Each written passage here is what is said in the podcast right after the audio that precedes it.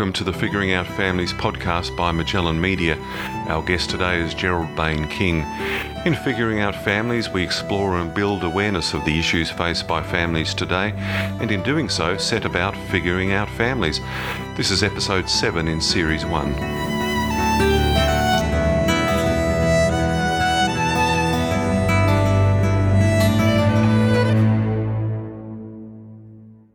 Our guest on Figuring Out Families is Gerald Bain King, Principal of Christian Brothers College in St Kilda, Melbourne. Gerald has been a principal and a vice principal for many years in the Catholic sector, and in that time has had to deal with all kinds of families and all kinds of issues that affect families. Hello, Gerald. Welcome to Figuring Out Families. Thank you, David, and hello to you. Good to see you again Yeah. after a number of years. Many years, yes. Tell us a bit about CBC. It's a school with a very rich tradition and a diverse cultural mix. Yes, we're over 140 years old. Um, we celebrated 140th a couple of years ago. Um, we've always been in an incredibly culturally diverse area in St Kilda East, and so we attract families from professional families, you know, whether they be journalists or, or lawyers, and we protect uh, right through to middle middle professions, through to um, then families who are new arrivals to the country. And I think our families really value that mix of people. Yeah, I'm sure they do. There was a time when uh, CBC attracted students from a wide variety of socio-economic backgrounds across Melbourne. That's still the case? Yeah, it is, David. Um, and we have quite a spread too. We have students coming from the inner west through to the inner north, through southeast, and right down to Brighton, where we are now. So, um, it, so they come from sort of all quarters of inner, what I'd call inner Melbourne. The, the students obviously don't mind a bit of travel then. They enjoy the train ride. I think it's part of the adventure of growing up that they're on the train and they've got a little bit of independence and travel with their friends. Did it myself, I can remember it. So Yeah. Well, if it's good enough for you, and then it's good enough for today's students, obviously. CBC uh, decided to allow female students to enrol for the very first time following a decision by uh, Presentation College, which is just opposite you, uh, earlier this year. They decided to close their doors after, I think it's 146 years. Was that a difficult decision, or was that something that just uh, thought, no, we got to do it? Um, well, obviously, it wasn't my decision because it, our governing body, Edmund Rice Education Australia, are the people who make these decisions. But certainly, we have conversations um, with them, um, and certainly when I had conversations with uh, EREA, I think they felt that it was the only thing that we could possibly do. Especially the first instance, which was there are girls there who need to have their education to continue and, and who want to have their education continue in the precinct. So the first decision was just to help out and and ensure that any girl who wanted to be educated after the closure could find that education at CBC. Um, so that was the first commitment. Then a, a deeper reflection brought about the second commitment, which was for CBC to be an educator of girls and boys into the future. Yeah, that obviously would not have been an easy decision for uh, Presentation College. I mean, schools that size don't close that often these days. No, I'm sure the- the sisters would have struggled with that and um, for quite some time. And you know, my thoughts always go to the community because it's a schools are living communities and they they're very rich places. And to lose a school is always a huge loss. Did you have uh, any pushback from uh, your families at CBC, or were most of them on board? I think that it was more a case of having conversations with families than uh, dealing with pushback. Uh, look, our families are great. They engage in um, conversations with you. So I made it my business to, uh, if I received an email, to ring a family or, or a parent and, and talk to them about the decision and why we made it, and uh, and just talk how we'd go go through the process. And once they realised that um, you know we were thinking it through in a, a reasonably clear and intelligent way, they were happy to engage in that discussion with us and go along with us. That's good. Communications being the key word, I suppose, is if you keep school communities on board and keep them abreast of the situation every step of the way, then uh, I've, I've found in previous jobs that I've had with Catholic schools or schools generally that uh, the people generally uh, are fine with it. I agree with you, David. I think communication is really important. Sometimes people can be a bit fearful about communication just because you might worry that you don't get everything perfectly said, um, and somebody might catch you out on some um, contradiction that wasn't intended. But generally, I feel that um, when you do your best to communicate with your families, they respect the fact that you're the leader of the school, you've got certain responsibilities. They are parents, their, their job isn't to run the school, but they believe they have the legitimate right to know what sits behind your decision making and how you might um, move forward. And once they have a sense of confidence in that, they don't want to get involved any further.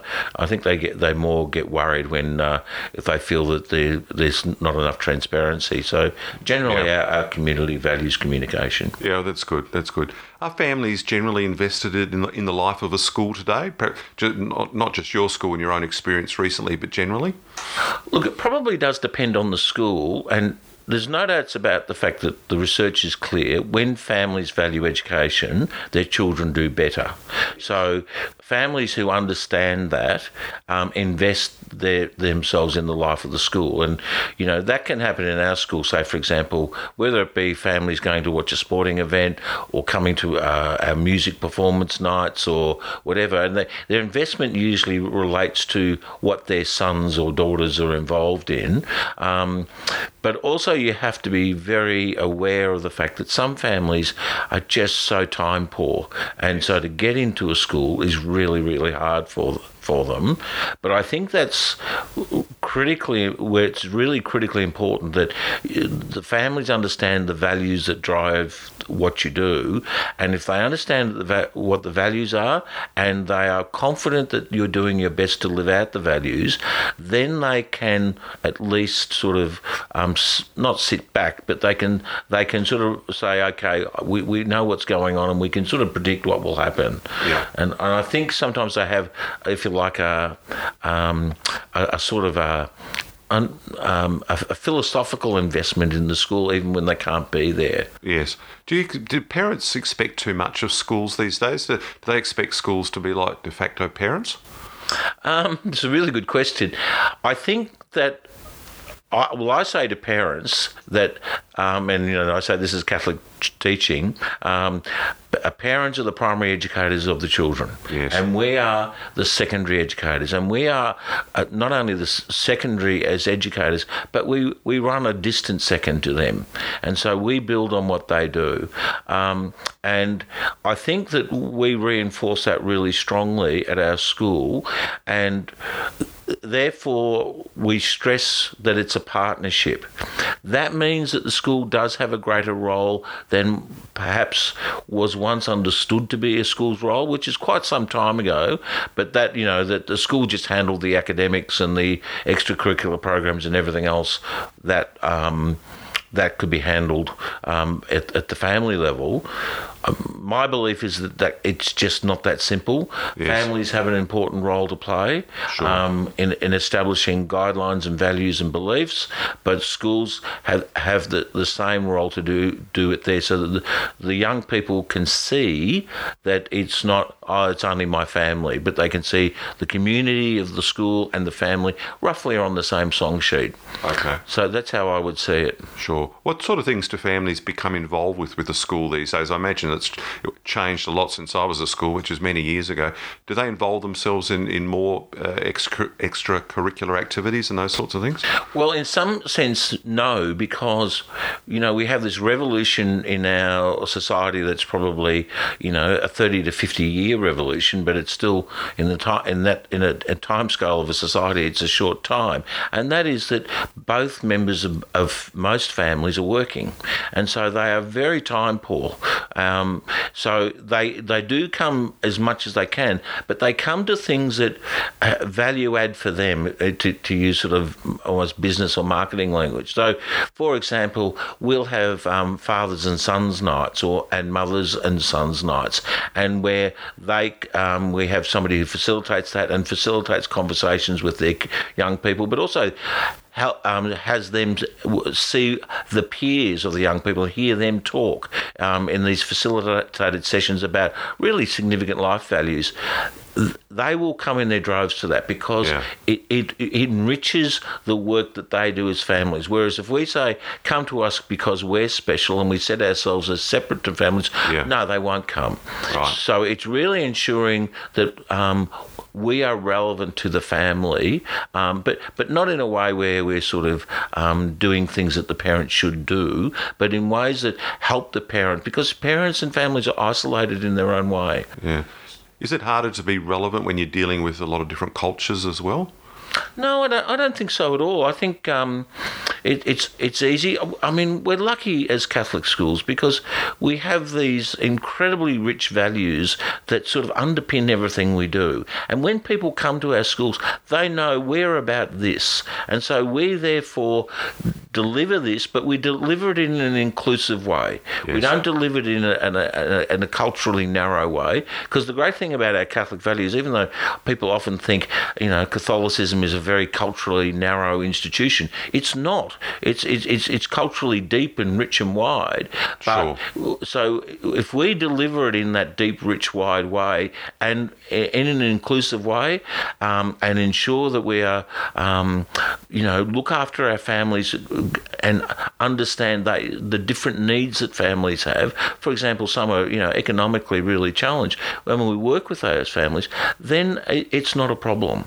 Um, certainly, I would say that some for some families, it's it can be difficult connecting with school because from their homeland, um, the institution of education is either something they're not used to. We seem like these massive um, entities that Yeah. um, have an incredible social standing, and they haven't seen that in their own community. Or if they've seen it, it's only for the most privileged of people.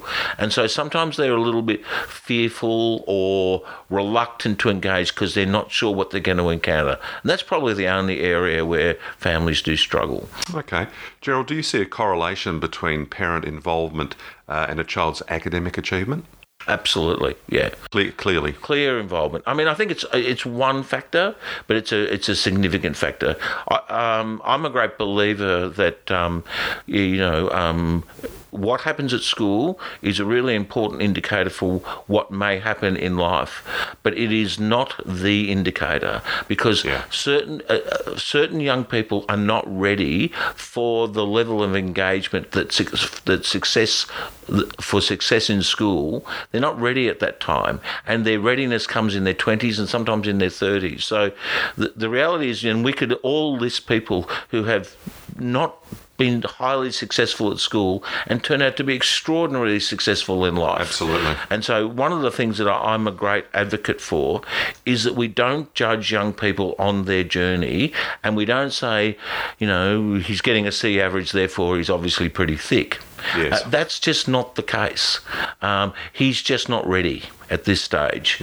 And so, um, I think it's, it's, uh, really important that we understand that yes, um, the the home environment is massively important, but the the journey that the young person is taking, and whether it's their genetics that unfolds that journey, or whether it's environmental factors, but that journey that they're on, that has a massive impact. And then the school and the teacher, they are the, they they're the third factor in the whole thing. Sure. We all do progress at different times. You're right. I got a, an E for English in grade three, and then I got an A for English in year 12, so and became a journalist. Yeah. If I'd kept up with the F uh, grade, I would never have become a journalist. That's right. And look, and I was a fairly, I was a, a quite a modest secondary um, school student myself, and then it wasn't until university that all of a sudden I, I would I became um, a top student, and you know usually the best student in my in the course that I was doing at university. So. But at school, they probably would have considered me a bit of a dullard. Yeah, well, that, and that's why I know schools are very good these days. They tell students, especially in year 10, 11, and 12, look, you know, the exams are important, but they're not the be all and end all. They're not You might life-defining. no, not at all. Things happen afterwards, and you'll probably have numerous jobs anyway. In this day and age, there are jobs that, that will be around in 10 years that haven't even been thought of. It, it's absolutely true, and it, it's one of the great dilemmas of education because we know we're in a society which is undertaking tremendous change in terms of how people work, but also the, the sort of work that they do. And um, education is still partially uh, uh, ha- has programs that are. Uh, designed for, if you like, more fixed um, um, knowledge requirements and skills. And uh, we now have to try and, and are, I know we're doing it at our school and across many schools, where we're trying to make the learning much more adaptive and less fixed, and knowledge less fixed. Knowledge is something now we see as evolving rather than as something that was uh, cast in stone. So, yeah. and the community really struggles with this. Yeah. Um, and I think it's one of the things that if you talk about tensions between schools and communities, that would be an area where the community really says, "What are you doing? You know, this is crazy what you're doing," um, and compared to what they understand. Um, well, what they were what, brought what up their education. Yeah, and look it's a, it would, there are two th- education is is like um, parenting. Everybody has an experience, or most just about everybody has an experience of being parented, and most about everybody has an experience of being in school. And as a consequence, everybody feels they're a bit of an expert. That's right. They're and, always right. Yeah, that's right. now you've been a principal for many years. Yep. Uh, how's the well-being and pastoral care of students changed in that period? Um, probably, you know, like I've been a principal for 15, but it was a deputy for five. And I would say, especially when I became a deputy, I noticed particularly the complexity of services and ways in which we support students um, compared to um, a far more shallow and narrow approach that, that, that took place. And we now understand that, um, you know, mental health issues are complex, um, that students come from very varied environments which are also complex, and it is in this period of childhood and adolescence that we have a real opportunity to have a positive impact on someone's life. So the services are, are more complex, and often we, you know, uh, we have a school counsellor at our school, but she will often have to refer out. But it's not just what we do in, in those terms. Everybody has a responsibility to to deliver quality well-being. It's not to, uh, you know, I remember you know, probably 20 years ago, a, a, staff member might think I can yell at the, yell at the student, but then I might send her, send him or her to the counsellor.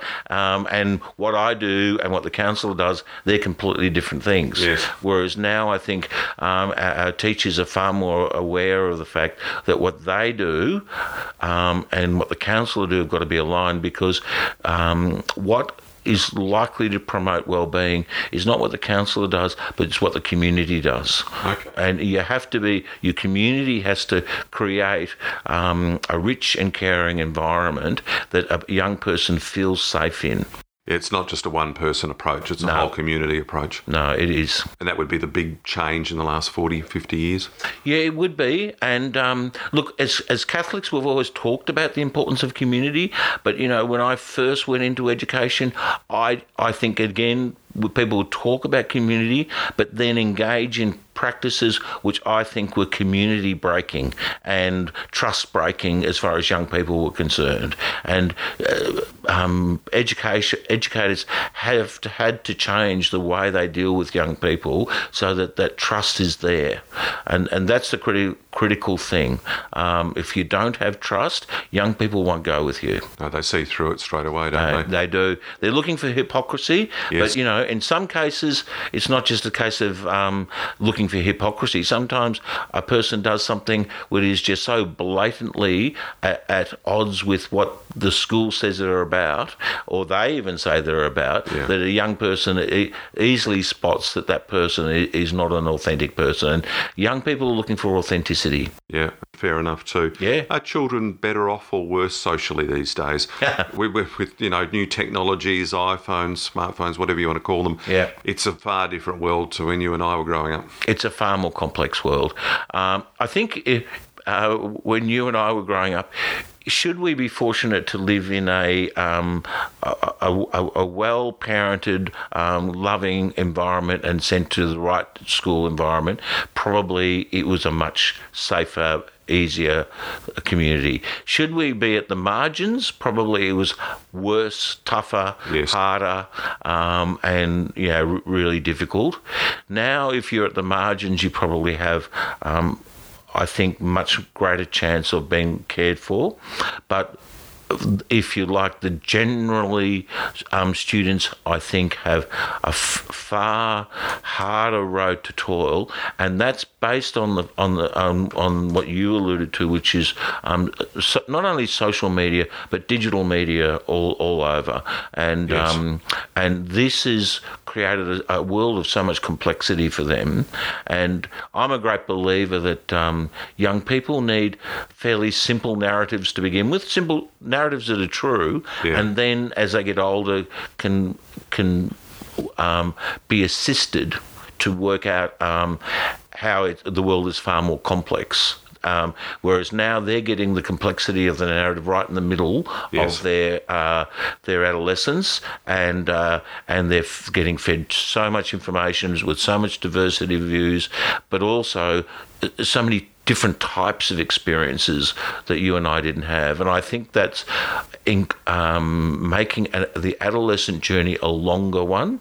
Right. They're talking about a second adolescence now in the twenties, and um, and uh, certainly what I see, young people are not settling down to what you'd call a a straightforward, you know, established. Let's just call it a semi-established life in their twenties. They're starting to do that in their thirties, and so they're they're they're working to explore the world. They're trying to make sense of things, um, and because the world is far more complex for them, and they've Yeah. got greater opportunities as Sure. well. Sure, there's certainly a lot more opportunities.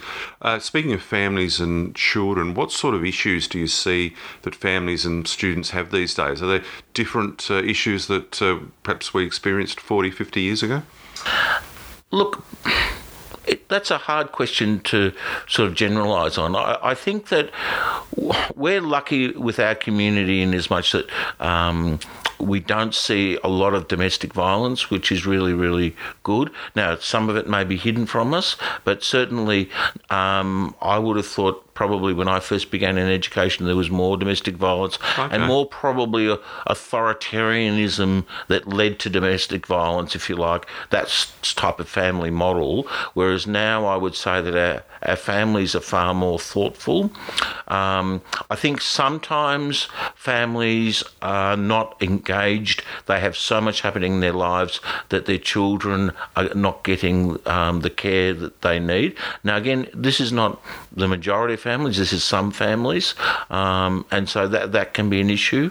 Um, I think the grappling with the adolescent journey is something that families um, really struggle with because to be effective parenters, just like um, educators for to be effective, that you have to be authentic. So how you find that authentic voice whilst saying to a teenager, "No, you can't do this. Yes, you can.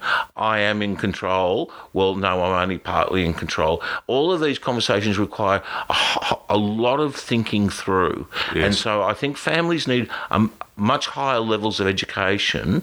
So because we're moving from the authoritarian mo- model and and a, and a model where it is more, you know, to use that that sort of language that certainly happened when I was training, the authoritative model where the the parents are more authentic leaders of their children. That requires ev ev as every child goes through their various stages of adolescence, and adolescence is full of these mini stages. They have to make mini adjustments, Yeah. and so they have to be, um, to, to use that term, on point all the time and adjusting all the time rather than just saying, you know, I'm dad and I do this and this is my thing. Boom. Um, well, that doesn't work for families. No, fair enough. What's what if you identify a problem with a student at school? What sort of assistance can you provide either at your school, CBC, or schools generally? Well, the first part of the identification process, as I said earlier, is a trust one because generally the only way you find out, occasionally you find out because a student's not turning up or a, a, a student might come in some form of disarray. Our, we rarely have students who come in to school in bad shape, so to speak. Yeah. So the problems are, are, are, are more likely to be identified if a student's absent from school or if that student discloses. And so for that student to disclose, you need that trust to start with. Yeah. And then once you do that, then it's entering into a conversation with the student to try and figure out where the, where the problem sits or what seems to be where the problem sits. And then when you know that, then you look at the various services that are available for that young person. Sure, and there are a lot of services available Yep. in this day and age. You, you alluded to that earlier, Yep. that the, those sort of services just weren't around 40, 50 years ago, whereas now they are. No, that that that's uh, absolutely right, um, and they're needed, and they're needed, uh, as I said before. My pet theory is because the um, we don't have a binding narrative in our society the way we used to, and so because we don't have a binding narrative, we have these multiple narratives and a higher degree of relativism. Young people are a little a lot more lost, but on top of that, we've got the social media and the capacity for young people to access all sorts of things, and and you know we can't forget uh, simple addictions, and um, and when I mean simple addictions, addictions to things like gaming. Yeah. You know, and occasionally we'll have a boy who his parents can't get him out of his bedroom because he's gaming. He's up all night. He's up all night, and it, and it's a real addiction. And there's been research into it, at how how, how the gaming affects the brain, and how it, it, it, it roughly it operates the way a gambling addiction operates. Yeah. And and and a, a lot of um, um, social media, that's another form of addiction. A lot of social media and gaming is built to to to stimulate and hyperstimulate and continue to reward, and so that you get young people get stuck. Yeah. And and so they're they're, they're probably the really new frontiers for all of us. Sure. Do you get many parents, mum or dad, ringing you out of the blue saying, uh, Tom or John has got a problem with such and such, can you help? They rarely ring me. They usually would ring our um, school counsellor or possibly might might come out of a conversation. Sometimes, you know, uh, um, uh, what we call our program leaders, some some schools call them year level coordinators, might be having a conversation with a parent about how a boy reacted to a situation or how this happened, or he doesn't se- he seems to be dropping off in his studies, whatever it is, and from that conversation, then the deeper issue will emerge. Um, occasionally, parents will ring and say help, but generally not. Right. It gets back to that trust thing too, building up trust with parents. Trust is enormous. Yeah, oh, I imagine so. Absolutely. We've talked a bit about new technologies and the impact that can, that can have on students. Uh, is it affecting students in other ways, um, except for the obvious, like you mentioned, you know, child being up all night on their uh, gaming machine or whatever? Yeah, I think it is. I, th- I think the, the the two areas where it's really affecting young people. One is that um, it, it's a, having an impact on their concentration. Yes. Um, you know, again, when I was at school, even at university, uh, when I was set a task, I just got on with the task and did the task whether I found it interesting or not.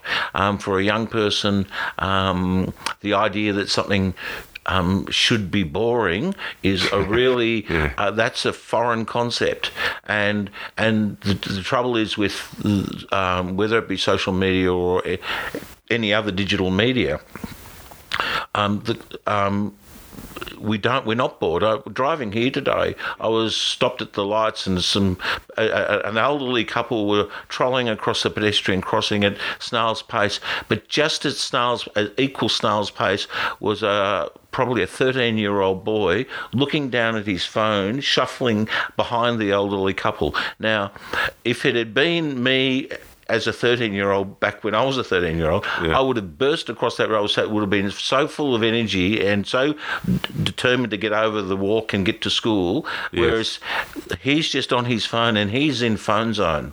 And, and, and I think that's one of the real challenges for young people. Yeah, and you see it all the time. I brought this up in a few previous podcasts, but you can't help but notice it if you get on public transport. Everyone, young people, they're all glued to their Yeah. phones. No one is talking. They're all just staring at their phone.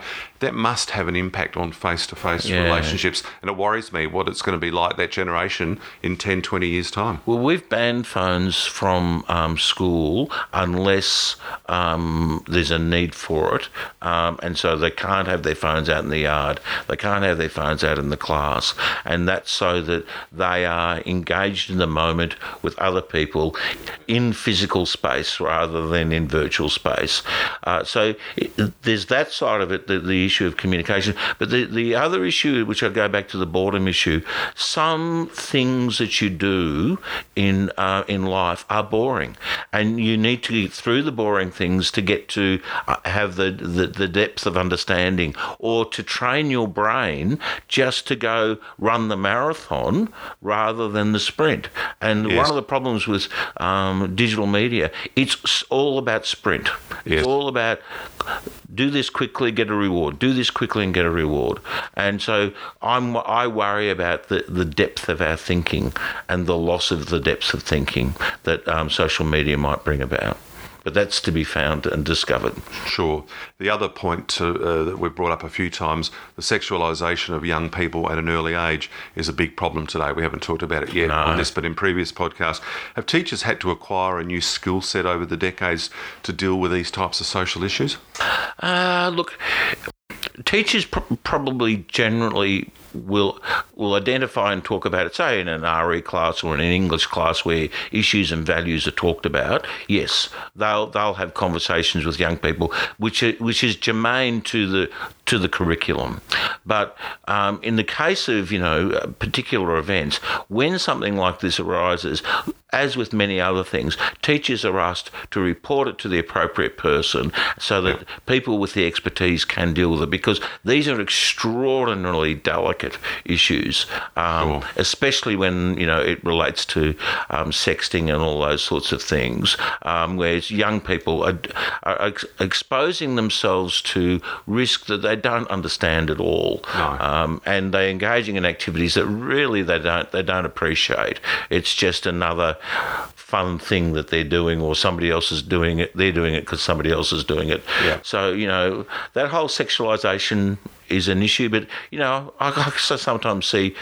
Um, you know, five-year-olds dressed in ways, and I think to myself, "My God, you know, why do you need to dress this child in this way?" And um, Yeah, well, you can't help some parents, I suppose. No, no. Five year olds are totally innocent. Yeah, and, and and the thing is though that sometimes um, it, it becomes a norm, and they don't, and sometimes people don't see it as a, a form of sexualization, and and so you know, and my wife and I were having this conversation where she was saying, for some women, this is a case of an assertion of their right to be whoever they are and however they are, and, and and for them, it's a strong assertion of just being a woman and, and doing it as a, and how you react to it, that's your business. So Yes. there are multiple viewpoints uh, around as we work this, our way through it. Sure.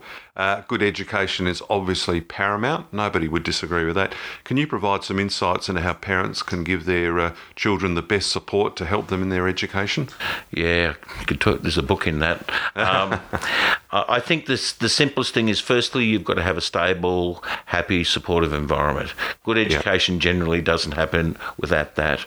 Um, but you've also, you know, and I'll talk more as an educator of boys for the moment, but most of it could apply to girls. But you, you need to have an environment um, which is physically conducive to for this young person to learn, and you need to have, um, if you like, rituals or habits within in the home that support learning. So, you know, like homework, like ensuring I talk to families and boys about the habits of life. And the, the habits of life are as equally important as sort of um, being able to work out your times table because if you don't have the right habits of life, you, it doesn't support um, um, your concentration in class. And a perfect example is getting get enough sleep. Yes. You know, and you think, oh well, that's that's that's he's oversimplifying things. Now we all know you should get enough sleep, but the reality is most teenagers don't get enough sleep. Yeah. Simple. Problem. The, yeah, the reality is most teenagers aren't don't have the uh, the right balance in their lives in terms of sometimes eating, um, sometimes the stimulants that they take in, whether it's just be coffee or tea. So some of those habits of life, but also, but a but a home where, say for example, home study, it happens in, in what I call in the um, engine room of the house, which is usually the kitchen dining area, um, and that the family is present when the homeroom ha- homework happens, and the family's not hovering, but the family is ready to either lighten the situation if frustration emerges, or to just say, uh, you know, Mum, um, how do you spell so and so? This is how you spell it. Boom. Yeah. Um, and so, and, and the thing is, I'm a great believer in subliminal messages, and the it, it, there's the practical virtue of doing it, but when you put um, the learning in the center of the house and you're around and you can answer a question, you are sending your child a very powerful subliminal message, and that is their schoolwork matters. Yes. Now it's not it's not pressure. Uh, If you if you're leaning over them saying if you don't get a, a, an A, you've you had a B plus. If you don't get an A, I know you can do that. Da da da. That's that's that's not helpful. Right. But if, but if you're there, supportive and engaged and interested. Um, then they're really important things that parents can do to support their, their young person's learning. Yeah. You probably actually asked. I'll ask this question anyway, but I think you've already answered. it. One bit of advice to parents to for their kids that they can get the best out of high school. If it was just one thing you could say to parents, what would that be? Uh, well, it does go back to um, home life. It's certainly to talk positively about school and the school experience, but understand your child's experience as being authentic. Um, and every child has a different experience of high school, so the ups and downs, and, and recognize that. So it's about listening and responding and being that wise person, not that reactive person. That's really critical um, so that the young person understands you're not riding them all the time, you're not on their case, but you are concerned and are wanting them to get the most out of their experience. So it, it's it's that wise thing. And I, I, I talk to parents, and I know I'm gabbling on here, but I talk to parents about. Um, in, in, in the late years of primary school, they are in the, the zone of having control over their kids. Generally, most parents can make their child Yes. do X or Y or Z, and and the the the the locus of the child is the family. Um, somewhere in the early teenage years, all of a sudden, um, that begins to disappear. Yeah. So families, if they set up something that um, habits in the family, attitudes in the family, when adolescence hits, then they ca then they're already embedded. Like, ha- what do you do with your phone? We leave it in the kitchen at night, and we ch- we all have a charge point, for example. Right. And so when adolescence comes and why are you making me do this? Don't you trust me? That that's already been in habit, embedded as a habit at home. Yes. So that sort of thing, and then.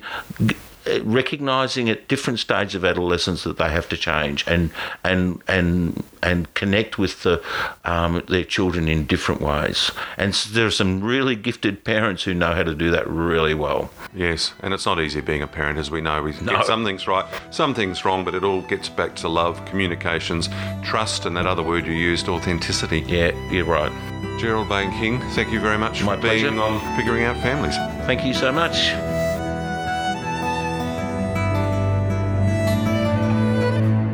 Thank you to Gerald Bain King for being our guest on Figuring Out Families. Visit our website at www.magellan.media forward slash guides, where you'll find many free valuable resources and links to help you address issues you may have in your family. Make sure you subscribe to our channel so you don't miss an episode, and remember to visit www.magellan.media for more details or to leave a comment. You can also leave a comment on our Figuring Out Families Facebook page. Thanks for listening. I'm David Ahern. Until next time, this has been Figuring Out Families brought to you by Magellan Media.